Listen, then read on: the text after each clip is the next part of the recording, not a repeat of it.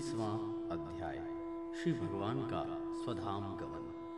सुखदेव जी कहते हैं, परीक्षित दारुक के चले जाने पर ब्रह्मा जी शिव, पार्वती, इंद्रादि लोकपाल, मारीची आदि प्रजापति बड़े बड़े ऋषि मुनि पितर, सिद्ध, गंधर्व, विद्याधर, नागचारण, यक्ष, राक्षस, किन्नर, अप्सराएँ तथा गरुण लोक के विभिन्न पक्षी अथवा मैत्री आदि ब्राह्मण भगवान श्री कृष्ण के परधाम प्रस्थान को देखने के लिए बड़ी ही उत्सुकता से वहाँ पर आए। वे सभी भगवान श्री कृष्ण के जन्म और लीलाओं का गान अथवा वर्णन कर रहे थे। उनके विमानों से सारा का सारा आकाश भर गया था। वे बड़ी भक्ति भाव से भगवान पर पुष्पों की वर्षा कर रहे थे। सर्वव्यापक भगवान श्री कृष्ण ने ब्रह्मा जी और अपने विभूति स्वरूप देवताओं को देखकर अपने आत्मा को स्वरूप में स्थित किया और कमल के समान नेत्र बंद कर लिए। भगवान का विग्रह, उपासकों के ध्यान और धारण का मंगलमय आधार और समस्त लोगों के लिए परम रमणीय आश्रय है। इसलिए उन्होंने योगियों के सम्मान, अग्नि देवता संबंधी योग धारण के द्वारा उनको जलाया नहीं, सशरीर अपने धाम को ले गए। उस समय स्वर्ग में नगाड़े बजने लगे और आकाश में पुष्पों की वर्षा होने लगी। परीक्षित भगवान श्री कृष्ण के पीछे पीछे इस लोक से सत्य, धर्म, धैर्य, कीर्ति और श्रीदेवी भी चली गई। भगवान श्री कृष्ण की गति, मन और वाणी के परे है। तभी तो भगवान जब अपने धाम में प्रवेश करने लगे, तब ब्रह्मादि देवता भी उन्हें ना देख सके।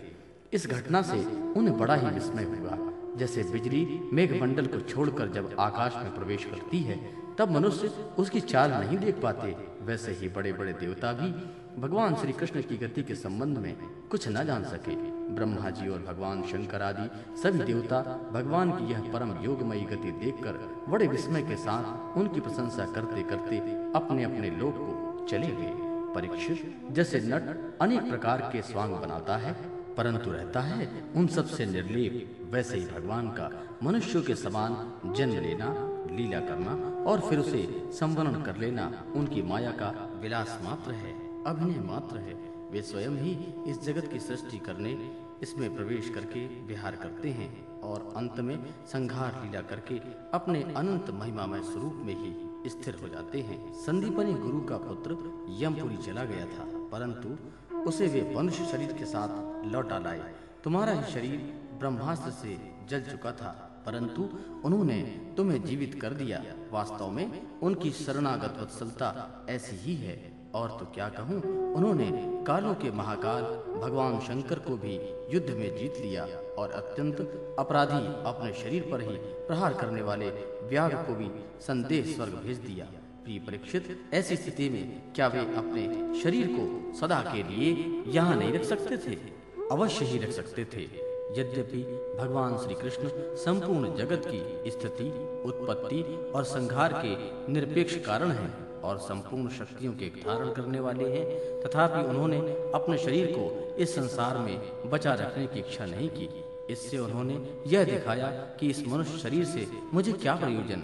आत्मनिष्ठ पुरुषों के लिए यही आदर्श है कि वे शरीर रखने की चेष्टा न करें। जो पुरुष प्रातः काल उठकर भगवान श्री कृष्ण के परम धाम गमन की इस कथा का एकाग्रता के साथ, भक्ति के साथ संकीर्तन करेगा, उसे भगवान का वही सर्वश्रेष्ठ परम पद प्राप्त हो जाएगा।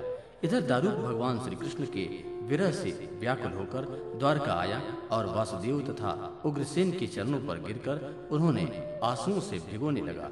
परीक्षित, उसने अपने को संभालकर यदुवंशियों के विनाश का सारा का सारा वृत्तांत कह सुनाया। उसे सुनकर के लोग बहुत ही दुखी हुए और मारे शोक के मूर्छित होकर भूमि पर गिर पड़े। भगवान श्री कृष्ण के वियोग से विह्वल होकर के वे लोग सिर पीटते हुए वहाँ तुरंत पहुँचे, जहाँ उनके भाई बंधुगण निष्प्राण होकर के पड़े हुए थे। देवकी रोहिणी वसुदेव, अपने प्यारे पुत्र श्री कृष्ण और बलराम को न देखकर शोक की पीड़ा से बेहोश हो गए उन्होंने भगवत विराह से व्याकुल होकर के वहीं अपने प्राण छोड़ दिए स्त्रियों ने अपने अपने पतियों के शव पहचान कर उन्हें हृदय से लगा लिए और उनके साथ चिता पर बैठकर भस्म हो गईं। बलराम जी की पत्नियाँ, उनके शरीर को, वासुदेव जी की पत्नियाँ, उनके शव को भगवान की पुत्र वधुएँ अपने पतियों की लाशों को लेकर अग्नि में प्रवेश कर गईं। भगवान श्री कृष्ण की रुक्मणी आदि पटरानियाँ उनके ध्यान में मग्न होकर अग्नि में प्रवेश कर गईं। परीक्षित। अर्जुन अपने प्रियतम और सखा भगवान श्री कृष्ण के विरह से पहले तो अत्यंत व्याकुल हो गए। फिर उन्होंने उन्हीं के गीतों का, सदुपदेशों का स्मरण करके अपने मन को संभाला। यदुवंश के मृत व्यक्तियों में जिन्होंने कोई पीड़ा देने वाला था, उनका श्राद्ध अर्जुन ने क्रमशः विधि पूर्वक कराया। महाराज, भगवान के न रहने पर समुद्र ने एकमात्र भगवान श्री कृष्ण का निवास स्थान छोड़कर एक ही क्षण में सारी द्वारकापुरी को डुबो दिया। भगवान श्री कृष्ण वहाँ अब भी सदा सर्वदा निवास करते हैं। वह स्थान स्मरण मात्र से ही सारे पाप और सारे तापों का नाश करने वाला और सर्वांग मंगलों को भी मंगल बना देने वाला है।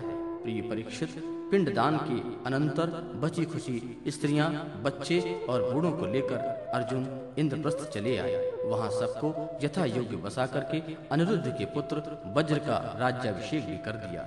राजन तुम्हारे दादा युधिष्ठिर आदि पांडवों को अर्जुन से ही यह बात मालूम पड़ी कि यदि वंशियों का संहार हो गया है तब उन्होंने अपने वंशधर तुम्हें राजपथ पर अभिषिक्त करके हिमालय की वीर यात्रा की। मैंने तुम्हें देवताओं के भी आराध्य देव, भगवान श्री कृष्ण की जन्म लीला और कर्म लीला सुनाई। जो मनुष्य श्रद्धा के साथ इसका कीर्तन करता है, वह समस्त पापों से मुक्त हो जाता है। हे परीक्षित, जो मनुष्य इस प्रकार भक्त भयहारी, निखिल सौंदर्य माधुर्य निधि श्री कृष्णचंद्र के अवतार संबंधी रुचिर, पराक्रम और इस श्रीमद् भागवत महापुराण में तथा दूसरे पुराणों में वर्णित परम आनंदमयी बाल लीला कैशोर लीला आदि का संकीर्तन करता है, वह परमहंस मनिंद्रों के अंतिम प्राप्तव्य श्री कृष्ण के चरणों में पराभक्ति प्राप्त करता है।